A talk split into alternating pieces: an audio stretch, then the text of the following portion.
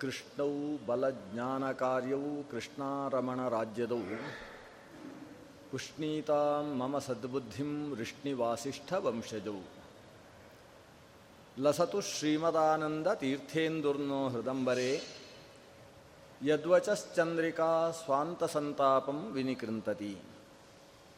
ಭವತಿ ಯದನುಭಾವಾತ್ ಏಡಮೂಕೋಪಿ ವಾಗ್ಮಿ ಜಡಮತಿರಪಿ ಜಂತುರ್ಜಾಯತೆ ಪ್ರಾಜ್ಞಮೌಲಿಃ सकलवचनचेतो देवता भारती सा मम वचसि निधत्तां सन्निधिं मानसे च आपादमौलिपर्यन्तं गुरूणाम् आकृतिं स्मरेत् तेन विघ्नाः प्रणश्यन्ति सिद्ध्यन्ति च मनोरथाः आपदाम् अपहर्तारं दातारं सर्वसम्पदां लोकाभिरामं श्रीरामं भूयो भूयो नमाम्यहम् ಬುದ್ಧಿರ್ಬಲಂ ಯಶೋಧೈರ್ಯಂ ನಿರ್ಭಯತ್ವಮರೋಗತ. ಅಜಾಡ್ಯಂ ವಾಕ್ಪಟುತ್ವಂಚ ಹನುಮತ್ ಸ್ಮರಣಾತ್ ಭವೇತ್. ಶ್ರೀ ಗುರುಭ್ಯೋ ನಮಃ. ರಾಮಾಯಣದಲ್ಲಿ ಯುದ್ಧಕಾಂಡಕ್ಕೆ ನೇರ ಪ್ರವೇಶ ಮಾಡೋಣ. ಶ್ರೀರಾಮನವಮಿ ತುಂಬ ಹತ್ತಿರದಲ್ಲೇ ಇದೆ. ಹಾಗಾಗಿ ಯುದ್ಧಕಾಂಡ ಮುಗಿಸಿ ಉತ್ತರಕಾಂಡಕ್ಕೆ ನಾವು ಪ್ರವೇಶ ಮಾಡಬೇಕು. ಶ್ರೀರಾಮನ ಪಟ್ಟಾಭಿಷೇಕ ಆಗಬೇಕು ಇನ್ನೆರಡು ದಿವಸಗಳಲ್ಲಿ. ಹಾಗಾಗಿ ನೇರ ಯುದ್ಧ. ಮಹಾಭಾರತ ಅಂತ ಹೇಳಿದಾಗ ನಮಗೆ ಯುದ್ಧದ್ದೇ ನೆನಪಾಗೋದು. ಭಾರತ ಯುದ್ಧ ಅಂತ ಜೊತೆ ಜೊತೆಗೆ ಬರ್ತದೆ ಶಬ್ದ. ಆದರೆ ರಾಮಾಯಣ ಅಂತ ಹೇಳಿದ ಕೂಡಲೇ ಯುದ್ಧದ ನೆನಪಾಗೋದಿಲ್ಲ. ಸೀತೆ, ರಾಮ, ಪಾಪ ದೂರ ದೂರ ಇದ್ದರು ಅಯ್ಯೋ ಪಾಪ ಅಯ್ಯೋ ಪಾಪ ಅಂತ ಈ ರಾಮಾಯಣ ಕೇಳಿದ ಕೂಡಲೇ ಈ ಪಾಪ ಪಾಪ ಶಬ್ದಗಳು ಜಾಸ್ತಿ ನಮಗೆ ತಲೆಗೆ ಬರುವುದು ಕರುಣಾರಸ. ರಾಮಾಯಣದಲ್ಲಿ ವೀರರಸಕ್ಕಿಂತ ಹೆಚ್ಚು ಪ್ರಧಾ ಪ್ರಾಧಾನ್ಯವನ್ನು ಪಡೆದ ರಸ ಸ್ವಲ್ಪ ಕಣ್ಣಲ್ಲಿ ನೀರು. ರಾಮಾಯಣ ಪ್ರವಚನ ಕೇಳಲಿಕ್ಕೆ ಬರಬೇಕಾದರೆ ಕೈಯಲ್ಲಿ ಒಂದು ಚಿಕ್ಕ ಬಟ್ಟೆಯ ತುಂಡು ಹಿಡ್ಕೊಂಡು ಬರಬೇಕು. ಆಗಾಗ ಕಣ್ಣು ಒರೆಸಿಕೊಳ್ಳುವುದಕ್ಕೆ ಬೇಕಾಗ್ತದೆ. ಆದರೆ ಮಹಾಭಾರತದ ಪ್ರವಚನ ಹಾಗಲ್ಲ. ಹೊಡೆದಾಟ, ಬಡದಾಟ, ಗಲಾಟೆಗಳು ಇದಕ್ಕೆ ಸಂಬಂಧಿಸಿದ್ದೇ. ಅಂದರೆ ವೀರರಸ ಪ್ರಧಾನವಾಗಿ ಮಹಾಭಾರತ ಇದೆ. ಕರುಣಾರಸ ಪ್ರಧಾನವಾಗಿ ರಾಮಾಯಣ ಇದೆ ಅನ್ನುವುದು ಒಂದು ಸಾಮಾನ್ಯವಾದ ನಂಬಿಕೆ. ಪ್ರಧಾನವಾದದ್ದು ಕರುಣಾರಸ ಇರಬಹುದು. ವಸ್ತುತಃ ರಾಮಾಯಣದಲ್ಲಿ ಕರುಣಾರಸಕ್ಕೆ ಪ್ರಾಧಾನ್ಯ ಅಲ್ಲ. ಶಾಂತರಸಕ್ಕೆ ಪ್ರಾಧಾನ್ಯ. ಶಾಂತ, ಭಕ್ತಿ, ಭಕ್ತಿರಸ ಪ್ರಾಧಾನ್ಯವನ್ನು ಹೊಂದಿರತಕ್ಕಂತಹ ಒಂದು ವಿಶಿಷ್ಟ ಕಾವ್ಯ, ಆದಿಕಾವ್ಯ, ವಾಲ್ಮೀಕಿ ವಿರಚಿತವಾದಂತಹ ರಾಮಾಯಣ. ಭಕ್ತಿರಸ ಉದ್ರೇಕಗೊಳ್ಳುವುದಕ್ಕೆ ಭಕ್ತ್ಯುದ್ರೇಕಾಯ ಕಥ್ಯತೆ. ಭಕ್ತಿರಸದ ಉತ್ಕರ್ಷಕ್ಕೋಸ್ಕರ ಅನೇಕ ರಸಗಳು ಅದರಲ್ಲಿ ಸೇರಿಕೊಳ್ಳಬೇಕಾಗ್ತದೆ. ಒಂದೇ ರಸ ಇತ್ತು ಅಂತಾದರೆ ಅದು ಇಲ್ಲ ಅದು ರಸವೇ ಅಲ್ಲ. ಬರೀ ಬೆಲ್ಲ ಹಾಕಿದರೆ ಒಂದು ರಸ ಸಿಗುವುದಿಲ್ಲ. ಬೆಲ್ಲ, ಹುಳಿ ಎಲ್ಲ ಸೇರಿಸಿ ಒಂದು ಷಡ್ರಸೋಪೇತವಾದಾಗ ಅದಕ್ಕೊಂದು ರುಚಿ ಸಿಗುವುದು. ಬಿಸಿಬೇಳೆಬಾತು ಇತ್ಯಾದಿಗಳನ್ನು ನೆನಪು ಮಾಡಿಕೊಳ್ಬೇಕು. ಅದರಲ್ಲಿ ಒಂದೇ ರಸ ಸೇರಿದರೆ ಅದಕ್ಕೆ ಬಲ ಸಿಗುವುದಲ್ಲ. ಬೇರೆ ಬೇರೆ ರಸಗಳು ಸೇರಬೇಕು. ಆಮ್ಲ ರಸ ಸೇರಬೇಕು, ಕಟು ರಸ ಸೇರಬೇಕು, ಮಧುರ ರಸ ಸೇರಬೇಕು, ಲವಣ ರಸ ಸೇರಬೇಕು. ಈ ರಸಗಳೆಲ್ಲ ಸೇರಿದಾಗ ಒಂದು ವಿಶಿಷ್ಟ ರಸ ಇರುತ್ತದೆ. ಹಾಗೆಯೇ ಇಲ್ಲಿ ಶಾಂತಿ ಅಥವಾ ಭಕ್ತಿ ಎಂಬ ರಸಕ್ಕೆ ಪೂರಕವಾಗಿ ಭಗವಂತನ ಮಾಹಾತ್ಮ್ಯ ನಮಗೆ ಉತ್ಕೃಷ್ಟವಾಗಿ ತಿಳಿದಾಗ ಅಲ್ಲಿ ಭಕ್ತಿ ಹೆಚ್ಚಾಗ್ತದೆ. ಭಗವಂತನ ಮಾಹಾತ್ಮ್ಯದ ವಿಶೇಷ ಅದು ಈ ವೀರರಸಾದಿಗಳ ಪರಿಪೋಷಣೆಯ ಜೊತೆಗೆ ನಡೀತದೆ. ಆ ದೃಷ್ಟಿಯಿಂದ ರಾಮಾಯಣದಲ್ಲಿ ಯುದ್ಧಕಾಂಡಕ್ಕೆ ಒಂದು ವಿಶಿಷ್ಟ ಮಹತ್ವ ಇದೆ. ರಾಮಾಯಣದ ಯುದ್ಧವನ್ನು ಹೇಳುವಾಗ ಒಂದು ಮಾತಿದೆ. ರಾಮಾಯಣದಲ್ಲೇ ಕೊನೆಗೆ ಬರತಕ್ಕಂಥದ್ದು. ರಾಮರಾವಣಯೋರ್ ಯುದ್ಧಂ ರಾಮರಾವಣಯೋರಿವ. ರಾಮರಾವಣರ ಯುದ್ಧವನ್ನು ನಿಮಗೆ ವರ್ಣಿಸಿ ತಿಳಿಸಬೇಕು ಅಂತಾದರೆ, ಅದು ಹೇಗಿತ್ತು ಅಂತ ಯಾರಾದರೂ ಪ್ರಶ್ನಿಸಿದರೆ, ಅದಕ್ಕೆ ಮತ್ತೊಂದು ಉದಾಹರಣೆಯನ್ನು ಕೊಡುವುದಕ್ಕೆ ಬರುವುದಿಲ್ಲ. ರಾಜಕೀಯವಾದ ಗಲಾಟೆಗಳನ್ನಾಗಲಿ, ಅಥವಾ ವಾಲಿ ಸುಗ್ರೀವರ ಯುದ್ಧವನ್ನಾಗಲಿ ಯಾವುದನ್ನೂ ದೃಷ್ಟಾಂತವನ್ನಾಗಿ ಕೊಟ್ಟು ರಾಮರಾವಣರ ಯುದ್ಧ ಹೀಗಿತ್ತು ಅಂತ ಹೇಳುವುದಕ್ಕೆ ಬರುವುದಿಲ್ಲ. ರಾಮರಾವಣರ ಯುದ್ಧಕ್ಕೆ ಸಾಟಿಯಾದ ಮತ್ತೊಂದು ಅಂದರೆ ರಾಮರಾವಣರ ಯುದ್ಧವೇ. ಗಗನಂ ಗಗನಾಕಾರಂ ಸಾಗರ ಸಾಗರೋಪಮಃ ರಾಮರಾವಣಯೋರ್ ಯುದ್ಧಂ ರಾಮರಾವಣಯೋರ್ ಇವ. ಸಾಗರಕ್ಕೆ ಸದೃಶವಾದದ್ದು ಮತ್ತೊಂದು ಯಾವುದು? ಸಾಗರ ಸಾಗರೋಪಮಃ ಅದಕ್ಕೆ ಮತ್ತೊಂದು ದೃಷ್ಟಾಂತ ಕೊಡಲಿಕ್ಕೆ ಬರುವುದಿಲ್ಲ. ಗಗನಾಕಾರವಾದದ್ದು ಗಗನವೇ ಹೊರತು ಮತ್ತೊಂದು ಇಲ್ಲ. ಹಾಗೆ ರಾಮರಾವಣರ ಯುದ್ಧಕ್ಕೆ ಸಾಟಿಯಾಗಿ ಮತ್ತೊಂದು ಯುದ್ಧ ಇಲ್ಲ ಅನ್ನುವಷ್ಟು ವಿಶೇಷತೆ ರಾಮರಾವಣರ ಯುದ್ಧದಲ್ಲಿದೆ. ಇಲ್ಲಿ ಕೇವಲ ರಾಮರಾವಣ ಯುದ್ಧ ಅಂದರೆ ರಾಮ ಮತ್ತು ರಾವಣ ಇಬ್ಬರು ಸೇರಿದಾಗ ನಡೆದ ಯುದ್ಧ ಅಂತ ಅಷ್ಟೇ ತಾತ್ಪರ್ಯ ಅಲ್ಲ. ಇಡೀ ಯುದ್ಧಕಾಂಡದಲ್ಲಿ ನಡೆದ ಯುದ್ಧಕ್ಕೆ ರಾಮರಾವಣ ಯುದ್ಧ ಅಂತ ಹೆಸರು. ಅದರಲ್ಲಿ ಇಂದ್ರಜಿತ್ತು ಮತ್ತು ಲಕ್ಷ್ಮಣ ಹೋರಾಡಿದ್ದು ಕೂಡ ಅದು ರಾಮರಾವಣರ ಯುದ್ಧವೇ. ಸ್ವತಃ ಆಂಜನೇಯ ಪ್ರಹಸ್ತ ಪ್ರಭೃತಿಗಳ ಜೊತೆಗೆ ಹೋರಾಡಿದ್ದು ಕೂಡ ಅದು ರಾಮರಾವಣರ ಯುದ್ಧವೇ. ಹೇಗೆ? ಕುರುಕ್ಷೇತ್ರದಲ್ಲಿ ನಡೆದ ಸಮಗ್ರ ಯುದ್ಧವನ್ನು ನಾವು ಕರೆಯುವುದು ಹೇಗೆ? ಕುರುಪಾಂಡವ ಯುದ್ಧ ಅಥವಾ ಕುರುಪಾಂಚಾಲ ಯುದ್ಧ ಅಂತ ಕರಿತೇವೆ. ಅಲ್ಲಿ ಕುರುಪಾಂಡವ ಯುದ್ಧ ಅಂದರೆ ಕೌರವರಿಗೂ ಪಾಂಡವರಿಗೂ ಎದುರು ಎದುರಾಗಿ ನಡೆದ ಯುದ್ಧ ಮಾತ್ರ ಅಲ್ಲ. ಸಮಗ್ರ ಕುರುಕ್ಷೇತ್ರದ ಹದಿನೆಂಟು ದಿವಸದ ಮಹಾಯುದ್ಧವನ್ನು ನಾವು ಕುರುಪಾಂಡವ ಯುದ್ಧ ಅಂತ ಕರೆಯೋ ಹಾಗೆ ಇಲ್ಲಿ ರಾಮನ ಪಕ್ಷದವರಿಗೆ ರಾಮನಿಗೆ, ರಾವಣನ ಪಕ್ಷದವರಿಗೆ ಮತ್ತು ರಾವಣನಿಗೆ ನಡೆದ ಸಮಗ್ರ ಯುದ್ಧ ಅದಕ್ಕೆ ಸಾಟಿಯಾಗಿ ಮತ್ತೊಂದು ಸಿಗಲಾರದು ಅನ್ನೋ ಅಭಿಪ್ರಾಯದಲ್ಲಿ ರಾಮಾಯಣದ ಈ ಮಾತು ಇದೆ. ಆ ದೃಷ್ಟಿಯಿಂದ ನಾವು ಈ ಯುದ್ಧದ ಮೂಲಕ, ಯುದ್ಧದಲ್ಲಿ ಹೇಗೆ ಹೊಡೆದ್ರು, ಇವ ಆಗ್ನೇಯಾಸ್ತ್ರ ಬಿಟ್ಟದ್ದಕ್ಕೆ ಅವ ಪ್ರತ್ಯಸ್ತ್ರವಾಗಿ ಯಾವ ಅಸ್ತ್ರವನ್ನು ಬಿಟ್ಟ, ಇದಲ್ಲ ನಮಗೆ ಮುಖ್ಯವಾಗುವುದು ಇದರಲ್ಲಿ. ಇವನು ಬ್ರಹ್ಮಾಸ್ತ್ರವನ್ನು ಪ್ರಯೋಗಿಸಿದಾಗ ಅದರಿಂದ ಹೇಗೆ ಅವರು ಕಳಚಿಕೊಂಡರು, ನಾಗಪಾಶದಿಂದ ಹೇಗೆ ಬಿಡುಗಡೆಯಾಯಿತು ಅನ್ನುವುದಷ್ಟೇ ನಮಗೆ ಯುದ್ಧದಲ್ಲಿ ಮುಖ್ಯವಾಗುವುದಿಲ್ಲ. ಯುದ್ಧ ಪ್ರಕರಣದ ಅಭ್ಯಾಸದಿಂದ ನಮಗೆ ಭಗವಂತನಲ್ಲಿ ಭಕ್ತಿ ವಿಶೇಷ ಹೇಗೆ ಹುಟ್ಟಿತು ಆ ದೃಷ್ಟಿಯಿಂದ ನಾವು ಇಡೀ ಯುದ್ಧಕಾಂಡವನ್ನು ಗಮನಿಸಬೇಕು. ರಾಮಾಯಣದಲ್ಲಿ ತುಂಬ ವಿಸ್ತಾರವಾದ ಭಾಗ ಇದೆ ಯುದ್ಧಕಾಂಡಕ್ಕೋಸ್ಕರ ಯುದ್ಧದ ಪೂರ್ವಭಾವಿ ಸಿದ್ಧತೆ, ಉದ್ಯೋಗಕ್ಕೆ ಸಂಬಂಧಪಟ್ಟಂತಹ ವಿಷಯಗಳಿದ್ದಾವೆ. ಅವೆಲ್ಲವನ್ನು ನಾವು ಎರಡು ಗಂಟೆಯಲ್ಲಿ ಆಲೋಚನೆ ಮಾಡಬೇಕು ಅಂತ ಹೇಳಿದರೆ, ಅದು ನಮ್ಮ ಕಿಸೆಯಲ್ಲಿ ಸಮುದ್ರದ ನೀರು ತುಂಬಿಸಿಕೊಂಡು ಬರ್ತೇನೆ ಅಂತ ಹೇಳಿದರೆ ಹೇಗಾದೀತೋ ಹಾಗಾದ, ಹಾಗಾಗ್ತದೆ. ಆದರೂ ಒಂದು ರೀತಿಯ ಪಕ್ಷಿ ನೋಟವನ್ನು ಈ ದೃಷ್ಟಿಯಲ್ಲಿ ಬೀರತಕ್ಕಂತಹ ಕೆಲಸವನ್ನು ನಾವು ಮಾಡೋಣ. ಹನುಮಂತ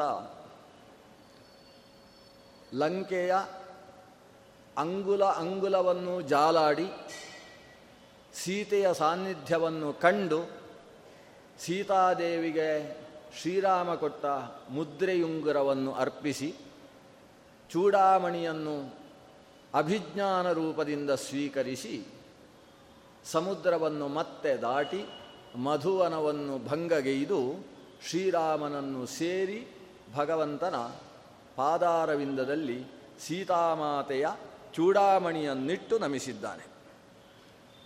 ಆ ಚೂಡಾಮಣಿಯನ್ನು ಎಲ್ಲಿ ಹಿಡ್ಕೊಂಡಿದ್ದ ಅನ್ನೋದೇ ಆಶ್ಚರ್ಯ.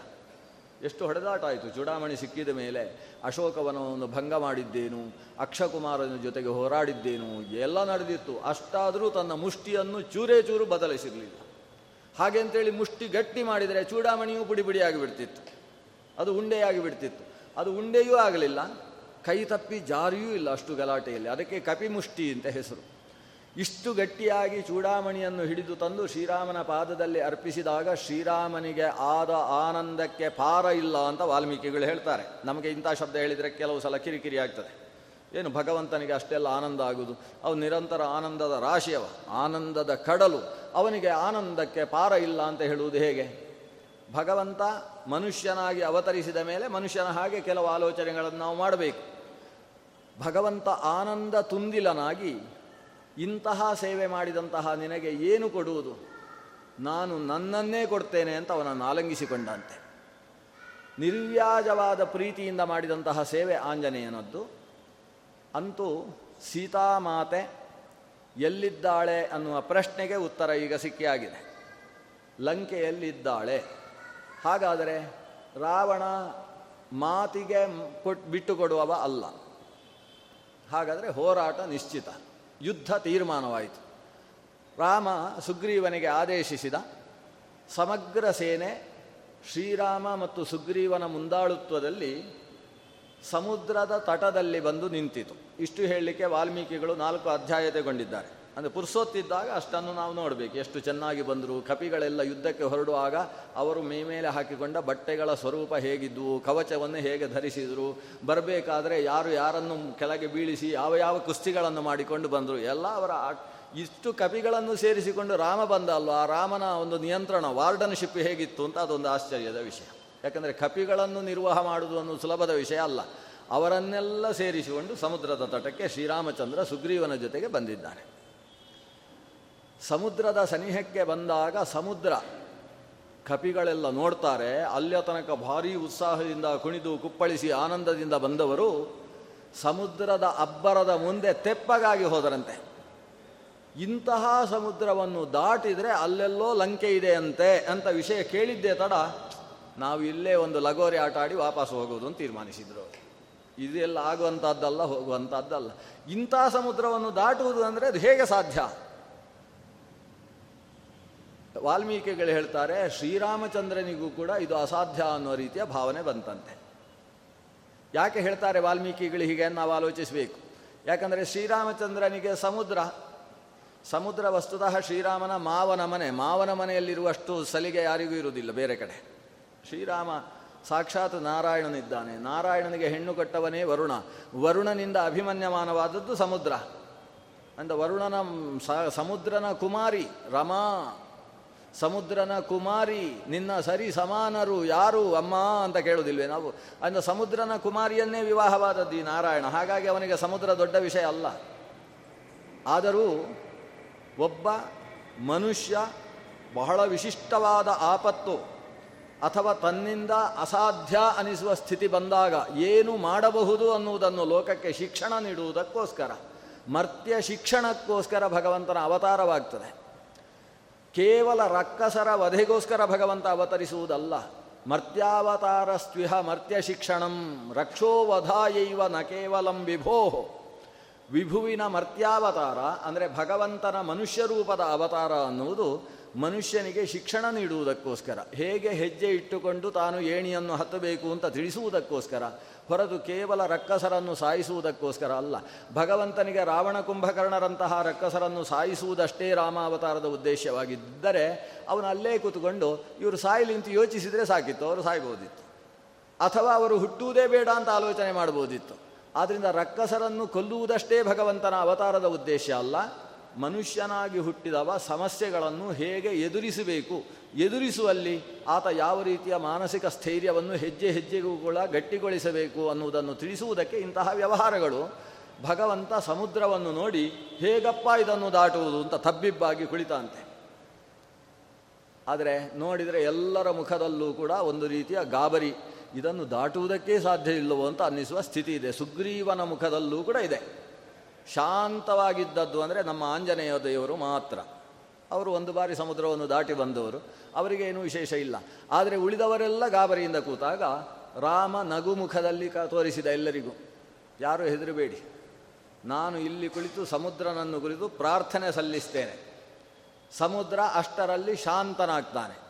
ಶಾಂತನಾಗಿ ತಾನು ಆ ಕಡೆ ಈ ಕಡೆ ಸರಿದು ದಾರಿ ಬಿಡುವುದಕ್ಕೆ ಆತ ಸನ್ನದ್ಧನಾಗ್ತಾನೆ. ಅಂದರೆ ಯೋಚಿಸಬೇಡಿ ಅಂತ. ಶ್ರೀರಾಮಚಂದ್ರ ಎಲ್ಲರಿಗೂ ಅಭಯವನ್ನಿತ್ತ.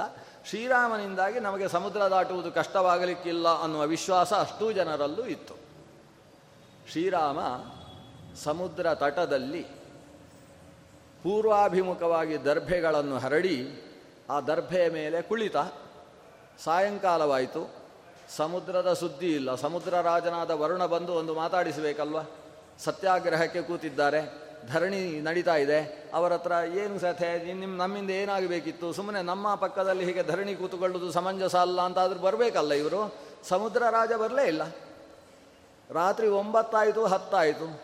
ಶ್ರೀರಾಮಚಂದ್ರ ಅಲ್ಲಿಯೇ ತನ್ನ ಬಾಹುವನ್ನೇ ಉಪಧಾನವನ್ನಾಗಿಸಿಕೊಂಡು ದರ್ಭೆಯ ಮೇಲೆ ಮಲಗಿದ. ಮರುದಿವಸ ಬೆಳಗ್ಗೆ ಉಪಾಹಾರ ತಗೊಳ್ಳಿಲ್ಲ. ನಿರಶನ. ಧರಣಿ ಸತ್ಯಾಗ್ರಹ ಅಂದರೆ ಸತ್ಯಾಗ್ರಹ. ಸತ್ಯಾಗ್ರಹ ಹೇಗೆ ಮಾಡಬೇಕು ಅನ್ನುವುದನ್ನು ನೋಡಬೇಕಾದರೂ ಕೂಡ ಶ್ರೀರಾಮಚಂದ್ರ ಹೇಗೆ ನಡ್ಕೊಂಡ ಅಂತ ನಾವು ವಾಲ್ಮೀಕಿ ರಾಮಾಯಣವನ್ನು ಓದಬೇಕು. ಸತ್ಯಾಗ್ರಹ ಕೂತು ಬಿಟ್ಟಿದ್ದಾನೆ ಈಗಿನವರು ಸತ್ಯಾಗ್ರಹ ಇವರು ಒಂದು ಮಧ್ಯಾಹ್ನ ತನಕ ಕೂತ್ಕೊಳ್ತಾರೆ. ಆಮೇಲೆ ಒಳಗೆ ಹೋಗಿ ಒಂದು ಸ್ವಲ್ಪ ಚೆನ್ನಾಗಿ ಅವರು ಊಟ ಮಾಡ್ತಾ ಇರುವಾಗ ಇನ್ನೊಬ್ಬರು ಇದೆಲ್ಲ ಸರಣಿ ಸರಣಿ ಸತ್ಯಾಗ್ರಹ. ಇದು ಧರಣಿ ಸತ್ಯಾಗ್ರಹ ಅಲ್ಲ. ಅವರಾದ ಮೇಲೆ ಇವರು. ಅವರು ಚೆನ್ನಾಗಿ ತೇಗಿಕೊಂಡು ಬಂದು ಅವರಿಲ್ಲಿ ನಿದ್ದೆ ಹೊಡಿತಾ ಸತ್ಯಾಗ್ರಹ ಕೂತುಕೊಳ್ತಾರೆ. ಇದು ಹೀಗಲ್ಲ ಈತನದ್ದು. ಆಹಾರವನ್ನು ಬಿಟ್ಟು ಸತ್ಯಾಗ್ರಹ ಕೂತಿದ್ದಾನೆ. ಯಾಕೆ? ಅದನ್ನು ವಾಲ್ಮೀಕಿಗಳು ಹೇಳ್ತಾರೆ, ಆಚಾರ್ಯರು ಕೂಡ ತಾತ್ಪರ್ಯ ನಿರ್ಣಯದಲ್ಲಿ ಹೇಳ್ತಾರೆ, ಒಂದು ನೀತಿಯನ್ನು ಸೂಚಿಸುವುದಕ್ಕೋಸ್ಕರ. ಯಾವತ್ತು? ಮತ್ತೊಬ್ಬರನ್ನು ನಮಗಾಗುವ ಹಾಗೆ ವಶೀಕರಿಸಿಕೊಳ್ಳುವುದಕ್ಕೋಸ್ಕರ ಮೊತ್ತ ಮೊದಲು ದಂಡ ಪ್ರಯೋಗವನ್ನು ಮಾಡಬಾರ್ದು ಸಾಮ ಪ್ರಯೋಗವನ್ನು ಮಾಡಬೇಕು. ಸಾಮದಿಂದ ಆಗುವುದಿಲ್ಲ ಅಂತಾದರೆ ಆಮೇಲೆ ದಂಡ ಪ್ರಯೋಗ ಮಹಾತ್ಮ ಗಾಂಧೀಜಿಯವರು ಪ್ರಾರಂಭಿಸಿದ ಕ್ರಮ ಅದು. ಯಾಕೆ ಪ್ರಾರಂಭಿಸಿದರು? ಶ್ರೀರಾಮಚಂದ್ರ ಹಾಗೆ ನಡ್ಕೊಂಡಿದ್ದಾನೆ ಅಂತ ಅವನ ಆದರ್ಶ, ಮೊತ್ತ ಮೊದಲು ಸಾಮ, ಆಮೇಲೆ ದಾನ, ಆಮೇಲೆ ಭೇದ ನಡೆಯದೆ ಹೋದರೆ ದಂಡ. ಈಗ ಸಾಮದಾನ ಭೇದ, ದಂಡಗಳು ಕೊನೆಯದ್ದಾಗಿ ದಂಡವನ್ನು ಬಳಸಬೇಕೇ ಹೊರತು ಪ್ರಾರಂಭದಲ್ಲೇ ಹೊಡಿ ಬಡಿ ಅಂತ ಶುರು ಮಾಡುವುದಲ್ಲ. ಮೊದಲು ಸಾಮದಲ್ಲಿ ನಡಿಬೇಕು.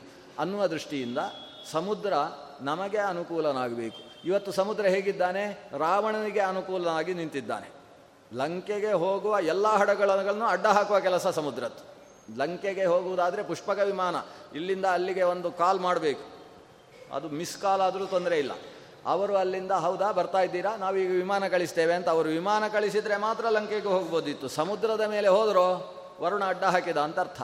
ಇದು ರಾವಣನ ಜೊತೆಗೆ ವರುಣನಿಗೆ ಆಗಿದ್ದಂತಹ ಒಪ್ಪಂದ. ಆದ್ದರಿಂದ ಇವತ್ತು ಲಂಕೆಗೆ ಸಹಕಾರ ಮಾಡ್ತಾ ಇದ್ದಾನೆ ವರುಣ. ಆದರೆ ಸತ್ಪಕ್ಷಕ್ಕೆ ತಾನು ಸಹಕಾರ ಮಾಡ್ತಾ ಇಲ್ಲ. ಅದು ಸಹಕಾರ ಮಾಡಲಿ ಅನ್ನೋ ದೃಷ್ಟಿಯಿಂದ ಈತ ಧರಣಿಕೂತ ಎರಡು ದಿವಸವಾದರೂ ಪ್ರಯೋಜನ ಆಗಲಿಲ್ಲ. ಮೂರನೇ ದಿವಸ ರಾಮ ಕಣ್ಣು ಕೆಂಪು ಮಾಡಿಕೊಂಡ. ಕಣ್ಣು ಕೆಂಪಾದಾಗ ಸಮುದ್ರ ಸರಿಯಾದ ಸರಿಯಾದ ದಾರಿಗೆ ಬಂದ. ಆದರೆ ವರುಣನಾದರೂ ಯಾಕೆ ಇಷ್ಟು ಸತಾಯಿಸಿದ ಅಂತ ಒಂದು ಪ್ರಶ್ನೆ ಇದೆ. ಅದಕ್ಕೆ ವಿಭೀಷಣ ಬಂದು ಇವರ ಪಕ್ಷಕ್ಕೆ ಸೇರಿ ಪಕ್ಷ ಎಲ್ಲ ಗಟ್ಟಿ ಎಲ್ಲ ಆದ ಮೇಲೆ ಮತ್ತೆ ನೋಡೋಣ ಅಂತ ವರುಣ ಸ್ವಲ್ಪ ನಿಧಾನ ಮಾಡಿದ. ಇನ್ನೊಂದು ಉದ್ದೇಶ ಇತ್ತು. ಶ್ರೀರಾಮಚಂದ್ರನಿಗೆ ಸ್ವಲ್ಪ ಕಿರಿಕಿರಿ ಮಾಡಬೇಕು. ಈ ಮಹಾಸಮರ್ಥರಾದ ವ್ಯಕ್ತಿಗಳಿಗೆ ಸ್ವಲ್ಪ ಕಿರಿಕಿರಿ ಆಯಿತು ಅಂದರೆ ಅವರು ಇನ್ನಷ್ಟು ಗಟ್ಟಿಯಾಗ್ತಾರೆ ರಾವಣ ಬೇಗ ಸಾಯ್ತಾನೆ ಅಂತ. ಸ್ವಲ್ಪ ಕೋಪಗೊಳಿಸಿದರೆ ಆಗ ದುಷ್ಟರ ಸಂಹಾರ ಬೇಗವಾಗ್ತದೆ ಈ ಅರ್ಜುನ ಭೀಷ್ಮಾದಿಗಳನ್ನು ಬೀಳಿಸದೇ ಹೋದಾಗ, ಭೀಷ್ಮಾದಿಗಳ ಮುಂದೆ ಅರ್ಜುನ ಬರುವಾಗ ಬಾಣವನ್ನು ಜೋರಾಗಿ ಇಳಿಯುವುದು ಬಿಡುವಾಗ ಮೆಲ್ಲ ಬಿಡುವುದು. ಯಾಕಂದರೆ ಹೇಗೆ ಭೀಷ್ಮರು ನನ್ನ ಅಜ್ಜ ಅಂತ ಭಾವನೆ ಅವನಿಗೆ ಭಗವದ್ಗೀತೆ ಶ್ರವಣ ಆದ ಮೇಲೆಯೂ ಕೂಡ ಶಾಂತವಾಗಿರುವುದಿಲ್ಲ. ಆವಾಗ ಶ್ರೀಕೃಷ್ಣ, ನಿನ್ನಿಂದ ಆಗುವುದಿಲ್ಲ ಅಂದರೆ ನಾನೇ ಹೊಡೆದು ಬೀಳಿಸ್ತೇನೆ ಅಂತ ಚಕ್ರವನ್ನು ಹಿಡಿದು ರಥದಿಂದ ಇಳಿದ. ಅಷ್ಟಾದಾಗ ಅರ್ಜುನನಿಗೆ ಹೆದರಿಕೆ ಆಯಿತು. ನಾನು ಇನ್ನೂ ಸರಿ ಯುದ್ಧ ಮಾಡದೆ ಹೋದರೆ ಕೃಷ್ಣನೇ ಸಾಯಿಸಿ ಬಿಡ್ತಾನೆ. ನನಗೆ ಅಪಕೀರ್ತಿ ಬರುತ್ತೆ. ಸಾರಥಿಯನ್ನು ಉಳಿಸಿಕೊಳ್ಳಿಕ್ಕೆ ಆಗದೇ ಇರುವ ಮೂರು ಲೋಕದ ಗಂಡು ಯುವ ಅಂತ ಹೇಳಿ ಸಾರಥಿಯಿಂದಾಗಿ ಬದುಕಬೇಕಾಯಿತು ಅನ್ನೋ ಸ್ಥಿತಿ ಬರುತ್ತೆ. ಇನ್ನೂ ಯುದ್ಧ ಮಾಡಬೇಕು ಅಂತ ಅವ ತೀರ್ಮಾನಿಸಿದ. ಹೀಗೆ ಒಂದು ಸಲ ಸಶಕ್ತನಾದ ವ್ಯಕ್ತಿಯನ್ನು ಸ್ವಲ್ಪ ಕಿರಿಕಿರಿ ಮಾಡಿದರೆ ಅವರಲ್ಲಿ ಜ್ವಲತಿ ಚಲಿತೇಂದನೋಗ್ನಿ ವಿಪ್ರಕೃತ ಪನ್ನಗ ಫಣಂ ಕುರುತೆ. ಬೆಂಕಿ ಹಾಗೇ ಇಂಧನದಲ್ಲಿ ಉರಿತಾ ಇದ್ದರೆ ಗಟ್ಟಿಯಾಗಿ ಉರಿಯುವುದಿಲ್ಲ. ಸ್ವಲ್ಪ ಇಂಧನವನ್ನು, ಸೌದೆಯನ್ನು ಆ ಕಡೆ ಕಡೆ ಅಲುಗಾಡಿಸಿದಾಗ ಫಳಫಳ ಅಂತ ಮತ್ತೆ ಚೆನ್ನಾಗಿ ಉಳಿಯುತ್ತಲ್ಲ. ಆ ರೀತಿಯಲ್ಲಿ ತೇಜಸ್ವಿಯಾದಂತಹ ವ್ಯಕ್ತಿಗಳಿಗೆ ಸ್ವಲ್ಪ ಮಧ್ಯದಲ್ಲಿ ಸಂಕೀರ್ಣವಾದ ಪರಿಸ್ಥಿತಿಯನ್ನು ಒಡ್ಡಿದಾಗ ಅವರ ತೇಜಸ್ಸು ಇನ್ನಷ್ಟು ಪ್ರಜ್ವಲಿಸುತ್ತೆ. ಈ ದೃಷ್ಟಿಯಿಂದ ವರುಣ ಸತಾಯಿಸಿದ್ದಾನೆ. ಅಷ್ಟರಲ್ಲಿ ರಾವಣನ ತಮ್ಮನಾದಂತಹ ವಿಭೀಷಣ ಶ್ರೀರಾಮಚಂದ್ರನ ಪಾದ ತಲಕ್ಕೆ ಬಂದ. ನೋಡಿ ರಾವಣನ ಪರಿಸ್ಥಿತಿ ಎಂಥದ್ದು. ವಾಲ್ಮೀಕಿಗಳು ಆರು ಅಧ್ಯಾಯದಲ್ಲಿ ರಾವಣನ ರಾವಣನ ಪರಿಸ್ಥಿತಿಯನ್ನು ವರ್ಣನೆ ಮಾಡ್ತಾರೆ. ಇತ್ತ ಕಪಿಸೇನೆಯ ಜೊತೆಗೆ ಶ್ರೀರಾಮಚಂದ್ರ ಸಮುದ್ರದ ತಟದಲ್ಲಿ ಬಂದು ನೆರೆದಿದ್ದಾನೆ ಅನ್ನುವ ವಿಷಯ ಕ್ಷಣ ಮಾತ್ರದಲ್ಲಿ ರಾವಣಿಗೆ ತಲುಪ್ತದೆ. ಹಾಗಾದರೆ ರಾವಣನ ಇಂಟರ್ನೆಟ್ ಎಷ್ಟು ಚೆನ್ನಾಗಿತ್ತು ಅಂತ ನಾವು ತಿಳ್ಕೊಳ್ಬೇಕು. ಅಷ್ಟು ಬೇಗ ಅವನಿಗೆ ವಿಷಯ ತಲುಪಿ ಆಗಿದೆ. ವಿಷಯ ತಲುಪಿದ ಕೂಡಲೇ ರಾವಣ ವಿಶಿಷ್ಟ ಸಭೆಯನ್ನು ಕರೆದ. ತುರ್ತು ಸಭೆ. ಸಭೆಯಲ್ಲಿ ಅವನ ಪ್ರಹಸ್ತ ಮೊದಲಾದಂತಹ ಮಹಾಮಂತ್ರಿಗಳು ಸೇರಿದ್ದಾರೆ. ಒಬ್ಬನ ಅನುಪಸ್ಥಿತಿ ಇದೆ. ಅವನು ಕುಂಭಕರ್ಣ. ಅವನು ಯಾಕೆ ಅನುಪಸ್ಥಿತಿ ಅಂದರೆ ಅವನದ್ದು ನಿದ್ದೆ ಇನ್ನೂ ಮುಗಿಲಿಲ್ಲ ಅನ್ನುವ ಕಾರಣದಿಂದ ಅವನ ಅನುಪಸ್ಥಿತಿ ಉಳಿದವರೆಲ್ಲರೂ ಕೂಡ ಆ ಸಭೆಯಲ್ಲಿ ಸೇರಿದ್ದಾರೆ. ಪ್ರಮುಖ ಸ್ಥಾನದಲ್ಲಿ ರಾವಣನ ಪಕ್ಕದಲ್ಲಿ ಅವನ ಮಗನಾದಂತಹ ಇಂದ್ರಜಿತ್ ಇದ್ದಾನೆ. ಇಂದ್ರಜಿತ್ತಿನ ಪಕ್ಕದಲ್ಲಿ ಮೇಘನಾದ ಇದ್ದಾನೆ, ಪಕ್ಕದಲ್ಲಿ ಅತಿಕಾಯ ಇದ್ದಾನೆ. ಇವರೆಲ್ಲರ ಜೊತೆಗೆ ಒಂದು ಸಭೆಯನ್ನು ಕರೆದಿದ್ದಾನೆ. ವಿಭೀಷಣನೂ ಕೂಡ ಆ ಸಭೆಯಲ್ಲಿದ್ದಾನೆ. ರಾಮ ನೆರೆದಿದ್ದಾನೆ, ಯುದ್ಧಕ್ಕೋಸ್ಕರ ಬರ್ತಾನೆ ಅಂತ ವಿಷಯ. ಎರಡನೇ ವಿಷಯ, ಹನುಮಂತ ಬಂದು ಇಡೀ ಲಂಕೆಯನ್ನು ಸುಟ್ಟು ಹೋಗಿದ್ದಾನೆ ಅಂತ ಎರಡನೇ ವಿಷಯ. ಈ ಎರಡು ವಿಷಯಗಳನ್ನಿಟ್ಟುಕೊಂಡು ನಡೆದಂತಹ ಸಭೆ. ರಾವಣ ಹೆದರಿಕೊಂಡು ಆ ಹನುಮಂತನೇ ಇಷ್ಟೆಲ್ಲ ಅನಾಹುತ ಮಾಡಿ ಹೋಗಿದ್ದಾನೆ. ಅಂತಹ ಹನುಮಂತನ ಹತ್ರ ನಾನು ಕೇಳಿದೆ, ಎಂಥ ಸಾಮರ್ಥ್ಯ ನಿನ್ನದು? ಇಂಥವರು ಎಷ್ಟು ಜನ ಇದ್ದೀರಿ ಅಂತ ನಾನು ಕೇಳಿದರೆ, ಅವ ಕೋಟಿ ಕೋಟಿ ಸಂಖ್ಯೆಯವರು ನಮ್ಮಲ್ಲಿ ರಾಮ, ಸುಗ್ರೀವನ ಹತ್ತಿರದಲ್ಲಿ ನನ್ನಂಥವರಿದ್ದಾರೆ ಅಂತ ಹೇಳಿದ್ದಾನೆ. ಆ ಸುಗ್ರೀವನ ಜೊತೆಗೆ ರಾಮನಿಗೆ ಗೆಳೆತನ ಆಗಿದೆ ಅಂತೆ, ಸಮುದ್ರದ ತೀರಕ್ಕೆ ಬಂದಿದ್ದಾನಂತೆ. ನಾವು ಬದುಕುವುದು ಕಷ್ಟ ಅಂತ ಅನಿಸ್ತಾ ಉಂಟು. ಹಾಗೆ ಅಂತೇಳಿ ಜಾನಕಿಯನ್ನು ಅವರಿಗೆ ಒಪ್ಪಿಸೋಣ ಅಂತ ಯಾರೂ ಕೂಡ ಯೋಚನೆ ಮಾಡಬೇಡಿ. ಯಾಕಂದರೆ ನನಗೆ ಜಾನಕಿಯ ಮೇಲೆ ಅಷ್ಟೂ ಪ್ರೀತಿ ಉಂಟು ಅಂತ ಅದನ್ನು ಒಂದು ಅಧ್ಯಾಯದಲ್ಲಿ ಹೇಳಿಕೊಳ್ತಾನೆ ಅವ. ನಮಗೆ ವಾಕರಿಕೆ ಬರುತ್ತೆ ರಾವಣನ ಈ ಮಾತುಗಳನ್ನು ಕೇಳಿದಾಗ. ಅಷ್ಟು ಜಾನಕಿಯ ಮೇಲೆ ಅಷ್ಟು ಪ್ರೀತಿ, ಆಕೆಯನ್ನು ಹೇಗಾದರೂ ಒಲಿಸಿಕೊಂಡೇ ಒಲಿಸಿಕೊಳ್ತೇನೆ ನಾನು.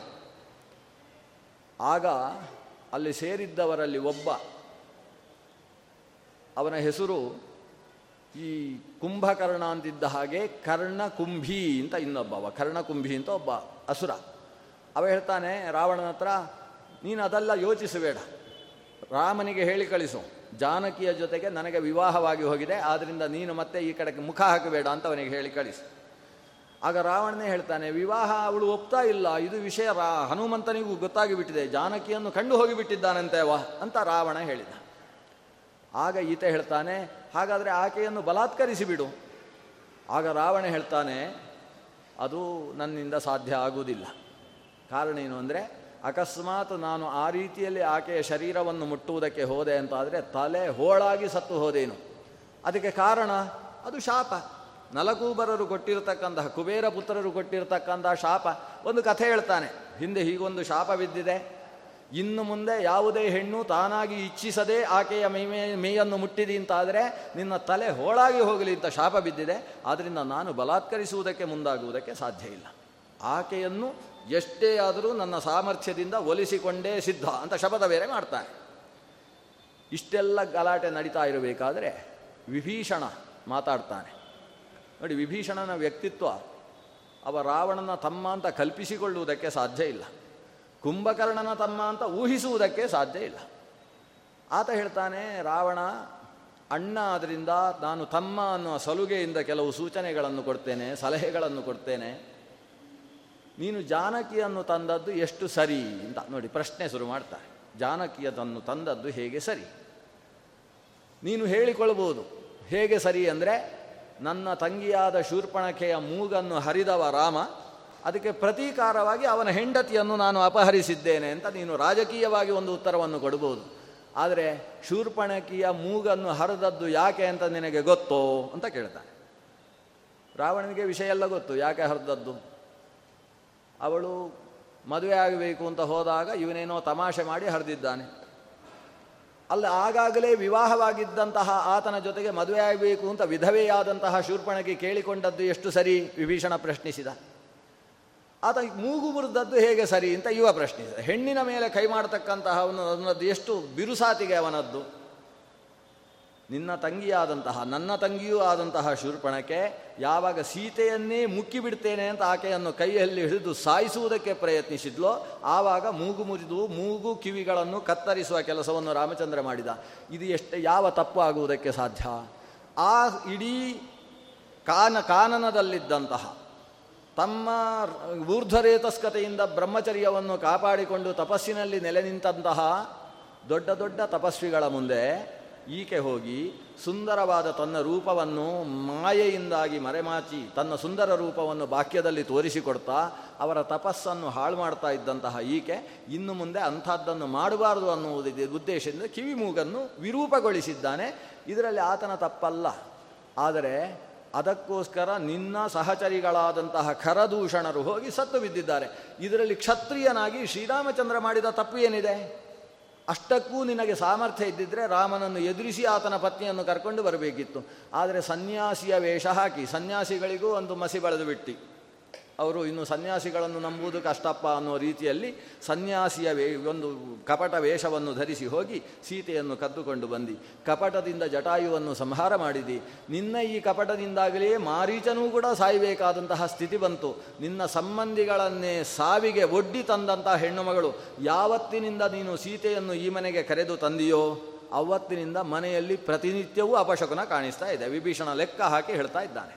ಏನೇನು ಅಪಶಕುನ ಕಾಣಿಸ್ತಾ ಇದೆ? ನಾವು ಪ್ರತಿನಿತ್ಯ ಉಪಾಸನ ಮಾಡಿ ಯಜ್ಞ ಅಗ್ನಿಷ್ಟೋಮಗಳನ್ನು ನಡೆಸ್ತೇವಲ್ವಾ? ಆ ಅಗ್ನಿಷ್ಟೋಮಕ್ಕೆ ಹಾಕುವ ಹವಿಸ್ಸಿನ ಪಾತ್ರೆಯಲ್ಲಿ ಪ್ರತಿ ದಿವಸ ಪಿಪೀಲಿಕ ಇರುವೆಗಳಿದ್ದಾವೆ. ಅವನು ಹೇಳುವ ಅನಿಷ್ಟಗಳೆಲ್ಲ. ಹೋಮಕ್ಕೋಸ್ಕರ ಯಾವ ಪಾತ್ರೆಯಲ್ಲಿ ಅನ್ನ ಅಥವಾ ಪುರೋಡಾಶವನ್ನು ಮಾಡ್ತೇವೋ ಅಂಥ ಪಾತ್ರೆ ಪ್ರತಿ ದಿವಸ ನೋಡಿದರೆ ಅದರಲ್ಲಿ ಇರುವೆಗಳೇ ಇರುವೆಗಳಂತೆ.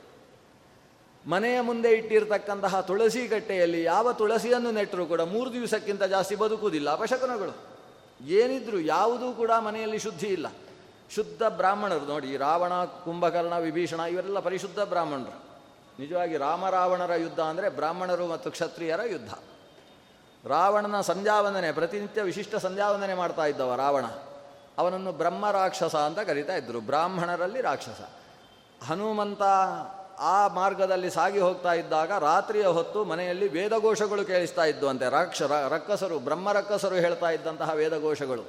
ಯಾಕಂದರೆ ಪುಲಸ್ತ್ಯನ ಮಗನ, ಪುಲಸ್ತ್ಯನ ಮಗ ಅಲ್ವ ಇವ? ಆದ್ದರಿಂದ ಪೌಲಸ್ತ್ಯ ಗೋತ್ರೋದ್ಭವನಾದಂತಹ ರಾವಣ ಜಾತಿ ಅನ್ನುವುದು ಅವರ ವ್ಯಕ್ತಿತ್ವಕ್ಕೆ ಕಾರಣವಾಗುವುದಿಲ್ಲ ಅನ್ನುವುದಕ್ಕೆ ದೃಷ್ಟಾಂತವಾಗಿದ್ದಾನೆ ರಾವಣ. ಅಂತಹ ರಾವಣನಿಗೆ ವಿಭೀಷಣ ಬುದ್ಧಿ ಹೇಳಿದ, ನೀನು ಜಾನಕಿಯನ್ನು ತಂದದ್ದು ಆಗಿ ಹೋಗಿದೆ. ಅವತ್ತಿನಿಂದ ಲಂಕೆಗೆ ಅವನತಿ ಅನ್ನುವುದು ಬಂದುಬಿಟ್ಟಿದೆ. ಇಲ್ಲಿಯ ತನಕ ಲಂಕೆಯ ಮೇಲೆ ಒಂದು ದಾಳಿ ನಡೆದದ್ದಿಲ್ಲ. ಆದರೆ ಒಬ್ಬ ಹನುಮಂತ ಬಂದು ಲಂಕೆಯ ಮಹಾಮಹಾಭವನಗಳಿಗೆಲ್ಲ ಬೆಂಕಿ ಇಟ್ಟು ನಾಶ ಮಾಡಿ ಹೋದ. ಇಲ್ಲಿ ನಿರ್ಮಿಸಿದಂತಹ ಅಶೋಕವನಿಕೆಯಂತಹ ಸುಂದರ ಉಪವನಗಳೆಲ್ಲವೂ ಕೂಡ ಧ್ವಸ್ತವಾಗಿ ಹೋದವು. ಇದೆಲ್ಲ ಅನಿಷ್ಟಗಳಲ್ವಾ? ಈ ದೇಶದ ಪ್ರಧಾನವಾದ ಗೋಪುರವೇ ಅವನ ಪೆಟ್ಟಿನಿಂದ ಮುರಿದು ಕೆಳಗೆ ಬಿದ್ದು ಹೋಯಿತು. ಅಂದರೆ ಇದಕ್ಕಿಂತ ದೊಡ್ಡ ಅನಿಷ್ಟ ಯಾವುದಿದೆ? ಆದ್ದರಿಂದ ಈ ಶಕುನಗಳೆಲ್ಲ ಹೇಳ್ತಾ ಇದ್ದಾವೆ, ಜಾನಕಿ ಈ ಊರಿಗೆ ಧೂಮಕೇತುವಿನ ಹಾಗೆ ಬಂದಿದ್ದಾಳೆ. ಆದ್ದರಿಂದ ಈಗಲೂ ಪರಿಹಾರೋಪಾಯ ಇಷ್ಟೇ. ಮಹಾಧರ್ಮನಿಷ್ಠನಾದ, ಕೃತಜ್ಞನೂ, ಯಾರು ಸಿಟ್ಟುಗೊಂಡಾಗ ದೇವತೆಗಳು ನಡುಗಿ ಬಿಡ್ತಾರೋ ಅಂತಹ ಶ್ರೀರಾಮಚಂದ್ರನಿಗೆ ತಪ್ಪಾಯಿತು ಅಂತ ಹೇಳಿ ಜಾನಕಿಯನ್ನು ಅರ್ಪಿಸಿದೆವು ಅಂತಾದರೆ ನಮಗೆ ಈ ಅನಿಷ್ಟವೆಲ್ಲ ದೂರವಾಗುತ್ತೆ. ಅಷ್ಟು ಮಾಡು.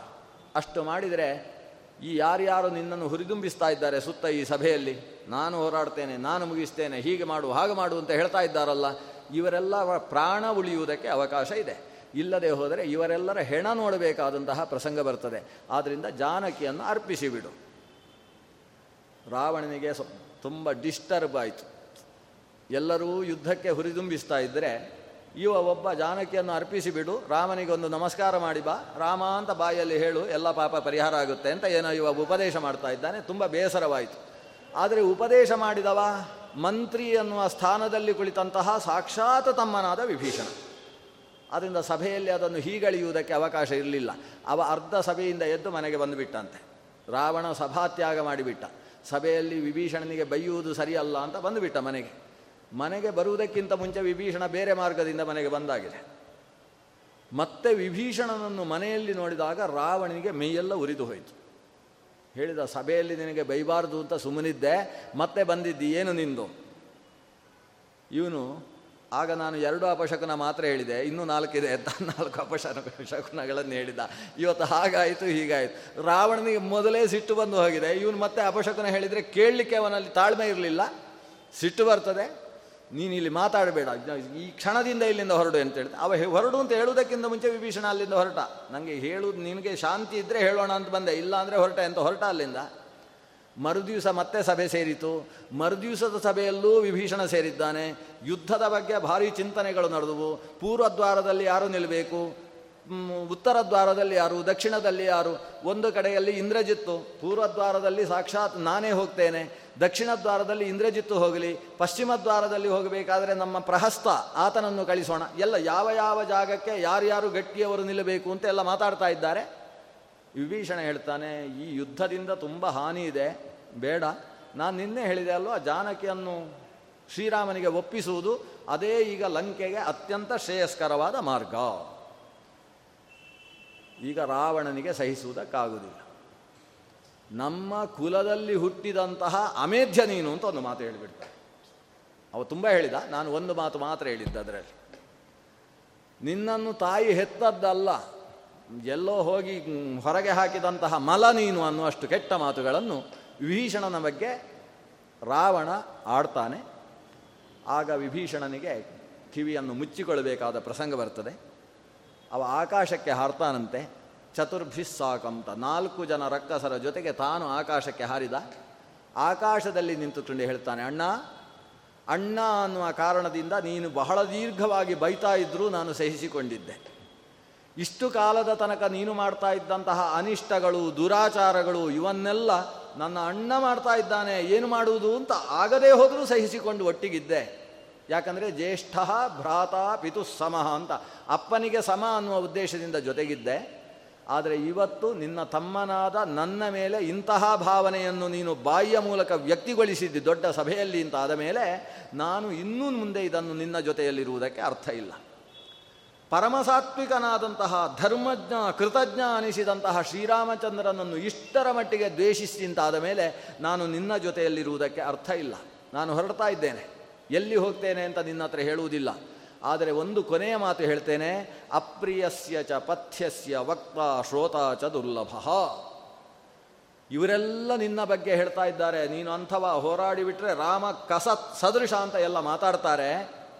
ನಿನಗೆ ಪ್ರಿಯವಾಗುವ ಹಾಗೆ ಮಾತಾಡುವವರು, ನಿನಗೆ ಹೇಗೆ ಹೇಳಿದರೆ ಒಳ್ಳೆಯದು ಅಂತ ತಿಳ್ಕೊಂಡು ಅವರು ನಿನ್ನ ಮುಂದೆ ಮಾತಾಡುವವರು, ಇಂಥವರು ಸಾವಿರ ಜನ ಸಿಗ್ತಾರೆ ಲೋಕದಲ್ಲಿ. ಆದರೆ ನಿನಗೆ ಅಪ್ರಿಯವಾಗಿದ್ದರೂ ಅದನ್ನು ಅನುಸರಿಸಿದರೆ ಶ್ರೇಯಸ್ಸಾದೀತು ಅಂತಕ್ಕಂತಹ ಪಥ್ಯವಾದ ವಿಷಯವನ್ನು ಹೇಳುವವ ಸಿಗುವುದು ಸಾವಿರಕ್ಕೆ ಒಬ್ಬನು ಸಿಗಲಾರ? ಅಂಥವನು ಹೇಳಿದ್ದನ್ನು ಕೇಳುವ ವ್ಯಕ್ತಿ ಲಕ್ಷಕ್ಕೊಬ್ಬ ಸಿಗಲಾರ?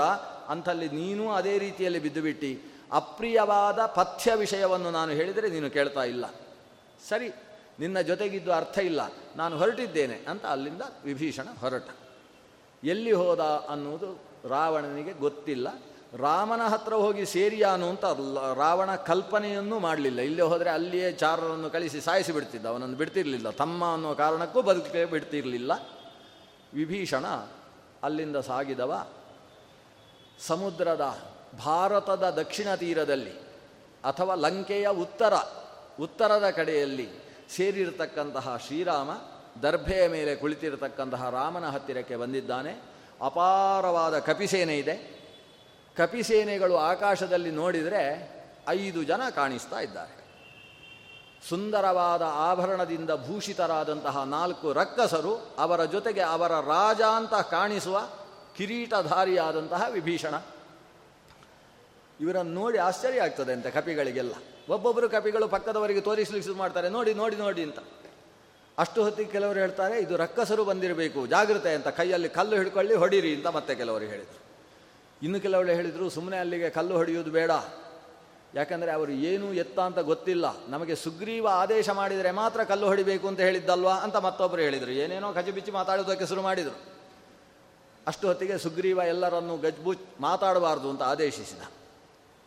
ಆಕಾಶದಲ್ಲೇ ನಿಂತುಕೊಂಡು ವಿಭೀಷಣ ಸುಗ್ರೀವನನ್ನು ಉದ್ದೇಶಿಸಿ ಹೇಳಿದ, ನಾನು ರಾವಣನ ತಮ್ಮನಾದಂತಹ ವಿಭೀಷಣ, ನನ್ನ ಅನುಚರರ ಜೊತೆಗೆ ಆಗಮಿಸಿದ್ದೇನೆ. ರಾವಣನಿಗೂ ನನಗೂ ವೈಚಾರಿಕವಾದ ಭಿನ್ನಾಭಿಪ್ರಾಯ ಬಂದಿದೆ. ಹಾಗಾಗಿ ನಾನು ಪಕ್ಷಾಂತರ ಮಾಡುವುದಕ್ಕೋಸ್ಕರ ಇಲ್ಲಿ ಬಂದಿದ್ದೆ. ಈ ಪಕ್ಷಾಂತರ ಕಾಯ್ದೆ ಎಲ್ಲ ಹಾಗೆ ಇರಲಿಲ್ಲ. ಹಾಗಾಗಿ ಪಕ್ಷಾಂತರ ಮಾಡುವುದಕ್ಕೆ ಅವಕಾಶ ಇತ್ತು. ಇಲ್ಲಿ ಬಂದಿದ್ದೇನೆ. ಆ ರಾಮನ ನನ್ನನ್ನು ಸ್ವೀಕರಿಸಬೇಕು.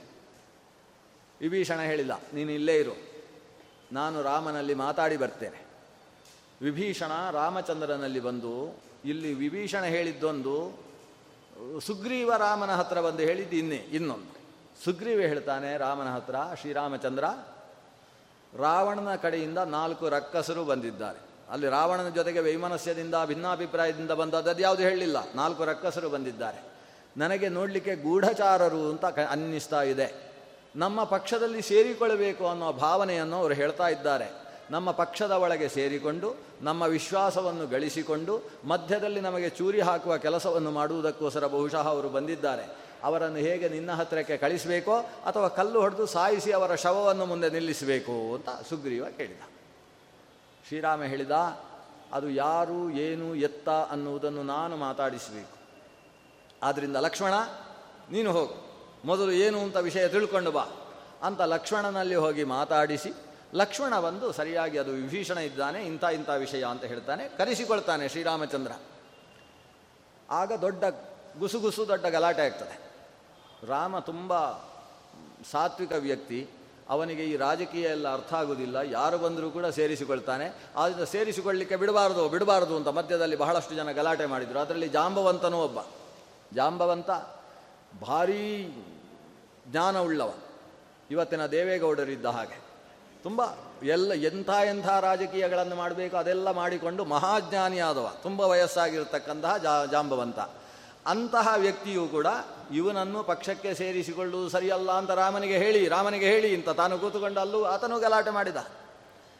ಶ್ರೀರಾಮಚಂದ್ರ ಇವರೆಲ್ಲರ ಗಲಾಟೆಯನ್ನು ಸುಮ್ಮನಾಗಿಸಿ ತಾನು ಆಂಜನೇಯನ ಮುಖವನ್ನು ನೋಡ್ತಾನೆ. ನಿನ್ನ ಅಭಿಪ್ರಾಯ ಏನು? ಕಾರಣ ಏನು ಅಂದರೆ ನಾನು ಸುಗ್ರೀವನನ್ನು ನನ್ನ ಪಕ್ಷಕ್ಕೆ ಸೇರಿಸಿಕೊಂಡದ್ದು ನಿನ್ನ ಮಾತನ್ನು ಕೇಳಿ. ಇವತ್ತು ಅದೇ ಸುಗ್ರೀವ ಅವನನ್ನು ಸೇರಿಸಿಕೊಳ್ಳಬೇಡ ಅಂತ ಹೇಳ್ತಾ ಇದ್ದಾನೆ. ಹಾಗಾಗಿ ನೀನು ಏನು ಎತ್ತ ಅಂತ ನಿರ್ಣಯ ಮಾಡಿ ಹೇಳತು ಹೇಳಬಲ್ಲಂತಹ ನನ್ನ ಅಮಾತ್ಯ, ನನ್ನ ಆಪ್ತ ಮಾನ್ ಮಂತ್ರಾಲೋಚನೆಯ ಸಚಿವ, ಮಂತ್ರಿಯಾಗಿದ್ದಿ. ಆ ಕಾರಣದಿಂದ ನೀನು ಹೇಳು. ಹನುಮಂತ ಮೂರು ಮಾತುಗಳನ್ನು ಹೇಳ್ತಾನೆ. ಇವನು ರಾಜ್ಯಾಕಾಂಕ್ಷೀಚ ರಾಕ್ಷಸ. ಇವನು ರಾಕ್ಷಸ ಹೌದು. ಆದರೆ ಅವನ ಕಣ್ಣು ನೋಡಿದರೆ ನನಗೆ ಲಂಕೆಯ ರಾಜ್ಯ ಬೇಕು ಅಂತ ಕಾಣಿಸ್ತಾ ಇದೆ.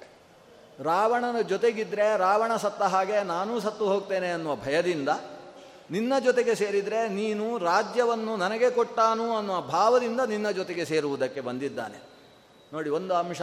ಅವನು ಕೇವಲ ಭಕ್ತಿಯಿಂದ ಬಂದದ್ದಲ್ಲ, ರಾಜ್ಯದ ಆಸೆಯಿಂದ ಬಂದಿದ್ದಾನೆ. ಇದು ಒಂದು ವಿಷಯ. ಎರಡನೆಯ ವಿಷಯ ಆತನ ಕಣ್ಣನ್ನು, ಮುಖವನ್ನು, ಶಾರೀರಿಕವಾದ ಚಲನೆಯನ್ನು ಗಮನಿಸಿದರೆ ಇವನಲ್ಲಿ ಕಪಟ ಇದೆ ಅನ್ನುವುದು ಎಳ್ಳಷ್ಟೂ ಗೊತ್ತಾಗುವುದಿಲ್ಲ.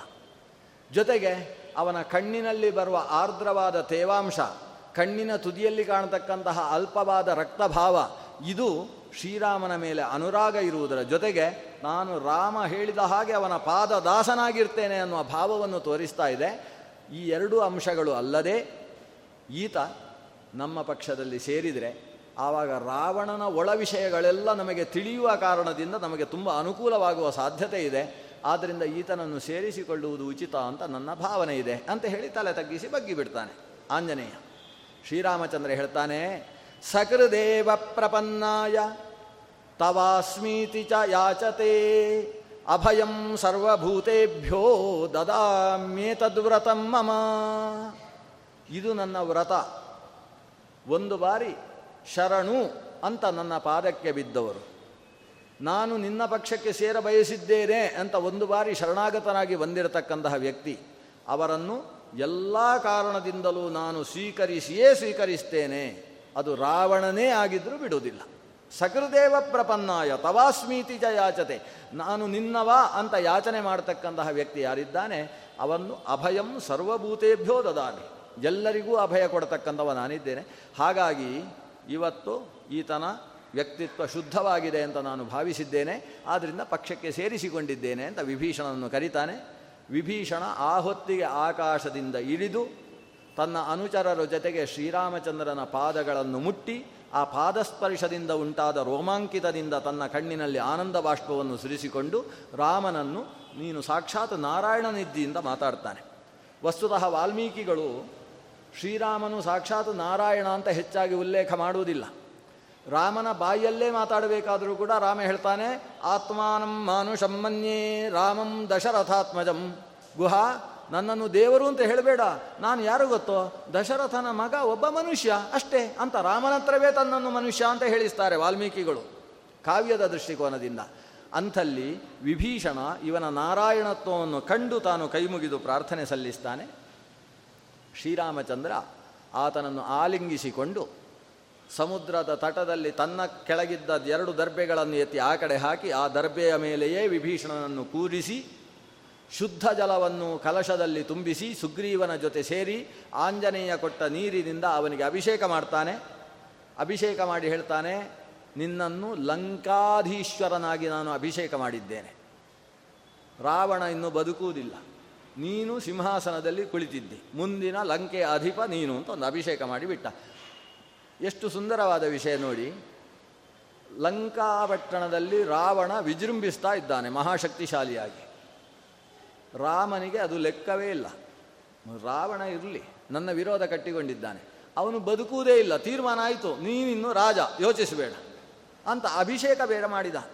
ಅಂದರೆ ಲಂಕೆಯಲ್ಲಿ ರಾವಣನನ್ನು ಕೊಂದ ಮೇಲೆ ನಾನು ಲಂಕೆಯನ್ನು ಅಯೋಧ್ಯ ಪಟ್ಟಣಕ್ಕೆ ಸೇರಿಸಿಕೊಳ್ಳುವವಲ್ಲ ಭಾರತ ದೇಶಕ್ಕೆ ಸೇರಿಸಿಕೊಳ್ಳುವವಲ್ಲ ನೀನಲ್ಲಿ ರಾಜ್ಯಭಾರ ಮಾಡು. ಚಿರಜೀವಿಯಾಗಿ ರಾಜ್ಯಭಾರವನ್ನು ಮಾಡುವಂಥ ಚಿರಜೀವಿತ್ವದ ವರವನ್ನು ಕೂಡ ಶ್ರೀರಾಮಚಂದ್ರ ಕೊಟ್ಟ. ಅಂತೂ ವಿಭೀಷಣ ತನ್ನನ್ನು ಪೂರ್ತಿಯಾಗಿ ರಾಮನಿಗೆ ಒಪ್ಪಿಸಿಕೊಂಡಿದ್ದಾನೆ. ಇನ್ನು ರಾವಣನನ್ನು ಮುಗಿಸುವುದರ ಬಗ್ಗೆ ವಿಭೀಷಣ ಚಿಂತನೆ ನಡೆಸುವುದಕ್ಕೆ ಶುರು ಮಾಡಿದ. ಎಂಥ ಆಶ್ಚರ್ಯದ ವಿಷಯ. ರಾವಣನಿಗೆ ತನ್ನ ತಮ್ಮನೂ ಸಹಾಯಕ್ಕೆ ನಿಲ್ಲಿಲ್ಲ. ಶ್ರೀರಾಮನಿಗೆ ತಮ್ಮ ಬಿಡಿ ಕಪಿಗಳೂ ಕೂಡ ಸಹಾಯಕ್ಕೆ ಬಂದು ನಿಂತುಕೊಂಡರು. ಸನ್ಮಾರ್ಗದಲ್ಲಿ ಸಂಚರಿಸತಕ್ಕಂತಹ ವ್ಯಕ್ತಿಗೆ ಲೋಕವೇ ಬೆನ್ನಿನಲ್ಲಿ ನಿಲ್ಲುತ್ತೆ. ದುಷ್ಟ ಮಾರ್ಗದಲ್ಲಿ ಸಂಚರಿಸುವವನಿಗೆ ತಮ್ಮನೂ ಜೊತೆಗಿರುವುದಿಲ್ಲ ಅನ್ನುವ ಲೋಕ ನ್ಯಾಯಕ್ಕೆ ಜ್ವಲಂತ ದೃಷ್ಟಾಂತವಾಗಿ ರಾ ಈ ವಿಭೀಷಣನ ಶರಣಾಗತಿ ಅನ್ನುವ ವಿಷಯ ಇದೆ. ರಾಮಚಂದ್ರ ಇನ್ನೂ ಸಮುದ್ರ ಅವಕಾಶವನ್ನು ಕೊಡದೇ ಇದ್ದದ್ದನ್ನು ಗಮನಿಸಿದ, ದರ್ಭೆಯಿಂದ ಎದ್ದ, ಕಣ್ಣು ಕೆಂಪು ಮಾಡಿಕೊಂಡು ಬಿಲ್ಲಿಗೆ ಒಂದು ಬಾಣವನ್ನು ಹೂಡಿದ, ಆ ಬಾಣವನ್ನು ಸಮುದ್ರದ ಕಡೆಗೆ ಗುರಿ ಇಟ್ಟ ಈ ಬಾಣ ಸಮುದ್ರಕ್ಕೆ ಬಿತ್ತು ಅಂತಾದರೆ ವರುಣ ಶೋಷಿತವಾಗಿ, ಇಡೀ ಸಮುದ್ರವೇ ನಷ್ಟವಾಗುವ ಸ್ಥಿತಿ ಬರುತ್ತೆ ಅಂತ ವರುಣ ಬೆದರಿದ, ತಲೆಯ ಮೇಲೆ ಪುಷ್ಪ, ಅರಶಿಣ, ಕುಂಕುಮ, ಅಕ್ಷತಕಾಳು ಇತ್ಯಾದಿ ಪೂಜಾ ಸಂಭಾರಗಳನ್ನೆಲ್ಲ ತಾನು ಇಟ್ಟುಕೊಂಡು ತನ್ನ ಪತ್ನಿಯರಾದಂತಹ ನದೀ ದೇವತೆಗಳನ್ನು ಜೊತೆ ಸೇರಿಸಿಕೊಂಡು ತಾನು ಶ್ರೀರಾಮನ ಪೂಜೆಗೋಸ್ಕರ ನಡುಗುವ ಕೈಯಲ್ಲಿ ಬಂದಂತೆ. ವರುಣ ಸಾಕ್ಷಾತ್ತಾಗಿ ರಾಮನ ಹತ್ರ ಬಂದ. ಬಂದು ರಾಮನನ್ನು ಸ್ತೋತ್ರ ಮಾಡಿದ. ರಾಮ, ನಿನ್ನನ್ನು ಕೋಪಗೊಳಿಸಿದ್ದಕ್ಕೋಸ್ಕರ ಕ್ಷಮೆ ಇರಲಿ. ನಿನ್ನ ಭಕ್ತರು, ನಿನ್ನ ದಾಸರು, ನಿನ್ನ ಹಾಗೆ ಸುಜ್ಞಾನಿಗಳಾಗಿರುವುದಿಲ್ಲ. ಅಜ್ಞಾನದ ಕೂಪದಲ್ಲಿ ಬಿದ್ದಂತಹ ನಾವು ಕೆಲವು ಸಲ ಇಂತಹ ಅಪಾರ್ಥ ಅನರ್ಥಗಳನ್ನು ನಡೆಸಿಕೊಡ್ತೇವೆ. ಆದ್ದರಿಂದ ಇದಕ್ಕೆ ಕ್ಷಮೆ ಇರಲಿ ಅಂತ ಬೇಡಿಕೊಂಡು ಪುಷ್ಪಗಳನ್ನು ಅವನ ಪಾದಕ್ಕೆ ಹಾಕಿ ಅರ್ಚನೆ ಮಾಡಿ ನಮಸ್ಕಾರ ಮಾಡ್ತಾನೆ ವರುಣ.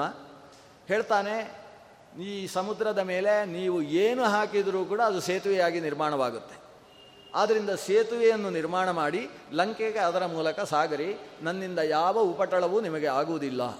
ನನ್ನ ಪೂರ್ಣ ಸಹಕಾರವನ್ನು ನಿಮ್ಮ ಸೇತುವೆಯ ನಿರ್ಮಾಣಕ್ಕೆ ಕೊಡ್ತೇನೆ. ಇಷ್ಟು ಪ್ರಾರ್ಥಿಸಿದ ವರುಣ, ಶ್ರೀರಾಮಚಂದ್ರ ವರುಣನಿಗೆ ಗುರಿಯಾಗಿಟ್ಟಿದ್ದಂತಹ ಬಾಣವನ್ನು ಏನು ಮಾಡುವುದು? ವರುಣ ಶರಣಾಗತನಾಗಿದ್ದಾನೆ, ಅವನಿಗೆ ಹೊಡೆಯುವ ಹಾಗಿಲ್ಲ. ಅತ್ತ ಇತ್ತ ನೋಡಿದ.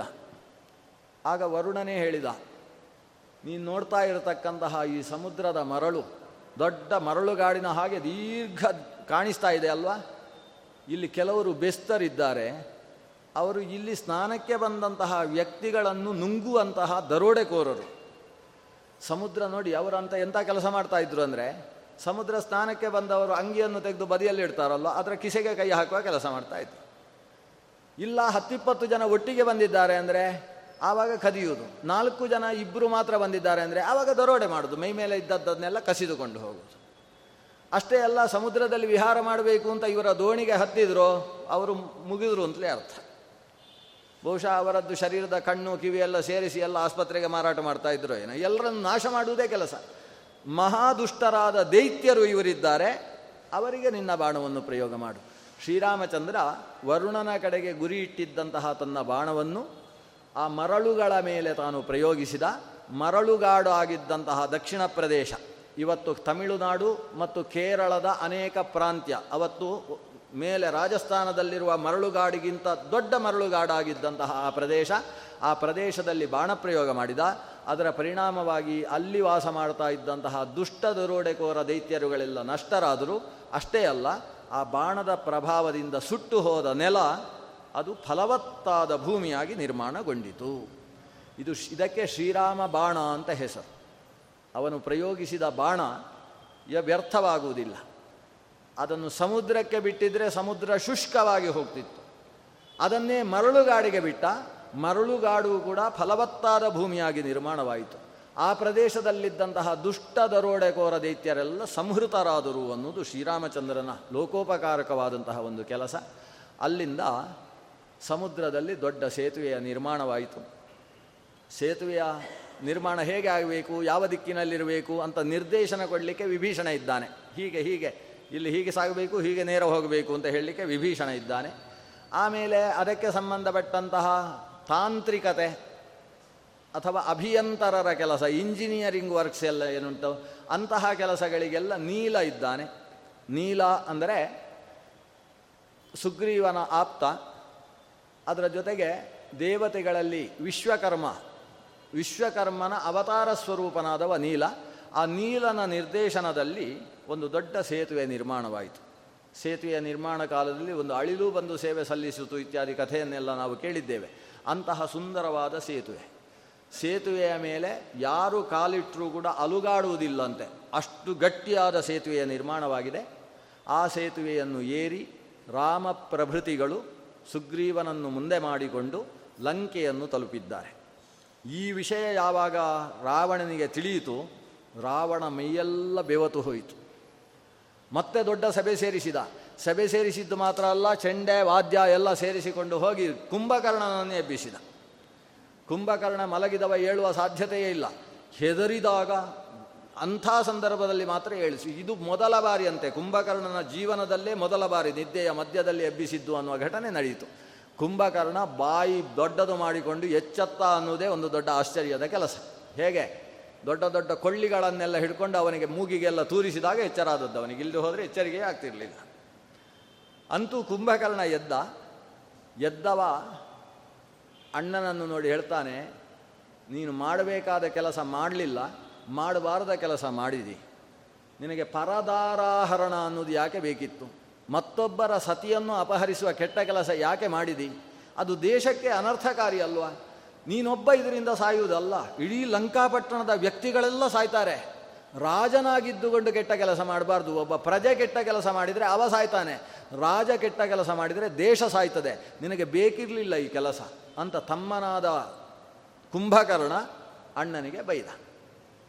ಆಗ ರಾವಣನಿಗೆ ಯಾವ ಟೆನ್ಷನ್ನೂ ಆಗಲಿಲ್ಲ. ನೋಡಿ, ಹಿಂದೆ ವಿಭೀಷಣ ಅಷ್ಟು ಹೇಳಿದಾಗ ಎಷ್ಟು ಸಿಟ್ಟಾಗಿದ್ದ.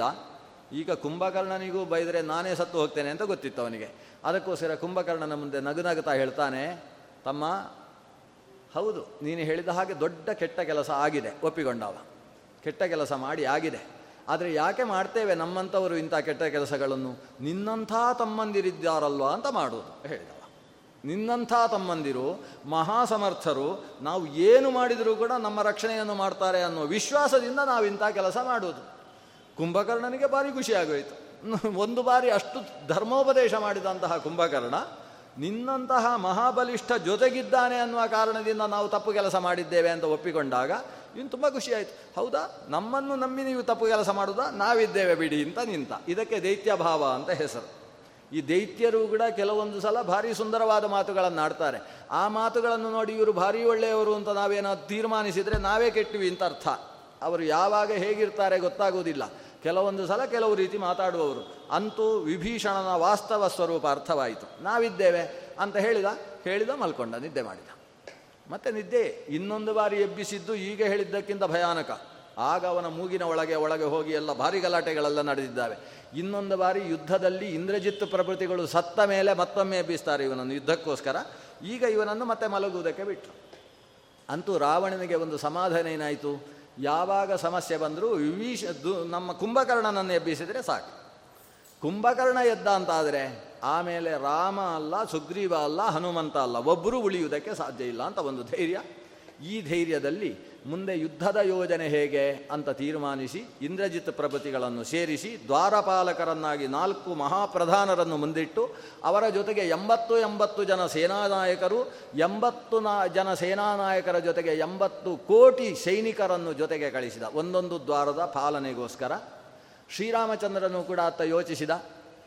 ಇವರಿಗೆ ಸೀದಾ ಯುದ್ಧ ಮಾಡುವುದು ಸರಿಯಲ್ಲ. ಒಂದು ಬಾರಿ ಒಬ್ಬ ದೂತನನ್ನು ಕಳಿಸಿಕೊಡುವ. ಕೊನೆ ಬಾರಿ ಸಾಯ್ತೀರೋ, ಯುದ್ಧ ಮಾಡ್ತೀರೋ. ಇಲ್ಲ ನೀವು ಸೀತೆಯನ್ನು ಕಳಿಸಿಕೊಡ್ತೀರೋ ಅಂತ ಒಂದು ಕೇಳುವುದಕ್ಕೆ ಒಂದು ಅವಕಾಶ. ಅದಕ್ಕೆ ಯಾರನ್ನು ಕಳಿಸುವುದು? ಅಂಗದನನ್ನು ಕಳಿಸುವುದು ಅಂತ ತೀರ್ಮಾನ ಮಾಡಿದರು. ವಾಲಿಸೂನು ಆದಂತಹ ಅಂಗದನಿಗೆ ನೀನು ಹೋಗಿ ಒಂದು ನಡೆಸಿಕೊಂಡು ಬರಬೇಕು. ಯಾಕಂದರೆ ಈಗ ಹಾರಿಕೊಂಡು ಬರುವ ಕೆಲಸ ಇಲ್ಲ. ಅದಿದ್ದರೆ ಹನುಮಂತ ಮಾತ್ರ ಮಾಡಬೇಕಿತ್ತು. ಈಗ ಹೇಗೂ ಲಂಕೆಯಲ್ಲೇ ಇದ್ದೀವಿ. ನೀನು ಹೋಗಿ ಅವರನ್ನು ಏನು ಮಾಡಿದರೂ ಬಿಡಿಸಿಕೊಂಡು ಬರುವ ಚಾಕಚಕ್ಯ ಉಳ್ಳವ ಅಂದರೆ ಹನುಮಂತನನ್ನು ಬಿಟ್ಟರೆ ಎರಡನೇವ ನೀನು. ಆದ್ದರಿಂದ ನೀನು ಹೋಗು ಅಂತ ಶ್ರೀರಾಮಚಂದ್ರ ಅಂಗದನನ್ನು ಕಳಿಸಿದ್ದಾನೆ. ಅಂಗದ ರಾವಣನ ಮುಂದೆ ಹೋಗಿ ಸೀತೆಯನ್ನು ಕೊಟ್ಟು ಶರಣಾಗತಿಯಾಗಿ ನೀವು ದೇಶವನ್ನು ಉಳಿಸಿಕೊಳ್ಳಿ. ಅದು ಬಿಟ್ಟು ಸಾಯುವ ಕೆಲಸಕ್ಕೆ ಯುದ್ಧಕ್ಕೆ ಸಿದ್ಧರಾಗಬೇಡಿ. ಶ್ರೀರಾಮಚಂದ್ರ ಸಿಟ್ಟು ಮಾಡಿಕೊಂಡ ಅಂದರೆ ಅವನ ಕಣ್ಣಿನ ಕೆಂಪು ಬಣ್ಣ ಸಾಕು ನಿಮ್ಮನ್ನು ಸಾಯಿಸುವುದಕ್ಕೆ. ಅವನ ಬಿಲ್ಲಿನಲ್ಲಿ ಬಾಣ ಹೂಡಬೇಕಾದ ಅವಶ್ಯಕತೆಯೂ ಇಲ್ಲ. ಅನ್ನುವ ಮಾತನ್ನು ಅಂಗದ ಹೇಳಿದ, ರಾವಣನಿಗೆ ಸಹನೆ ಆಗಲಿಲ್ಲ. ಇವನನ್ನು ಕಟ್ಟಿ ಹೊಡೆದು ಹಾಕಿ ಸಾಯಿಸಿಬಿಡಿ ಅನ್ನೋ ಆದೇಶವನ್ನು ಕೊಟ್ಟ. ಅಲ್ಲಿ ರಕ್ಷಣೆ ಕೊಡುವುದಕ್ಕೆ ವಿಭೀಷಣನೂ ಇಲ್ಲ. ಹಿಂದೆ ಆಂಜನೇಯನನ್ನು ಸಾಯಿಸಿ ಅಂತ ಹೇಳಿದಾಗ ವಿಭೀಷಣ ಹೇಳಿದ್ದ, ಬೇಡ ಸಾಯಿಸುವುದು ಅಂತ. ಆದರೆ ಇಲ್ಲಿ ಯಾರೂ ಇಲ್ಲ. ಅಂಗದ ಠಕ್ಕನೆ ಅಲ್ಲಿಂದ ನೆಗೆದು ಎಲ್ಲಿ ಅದೃಶ್ಯ ಆದ ಅಂತಿಲ್ಲ.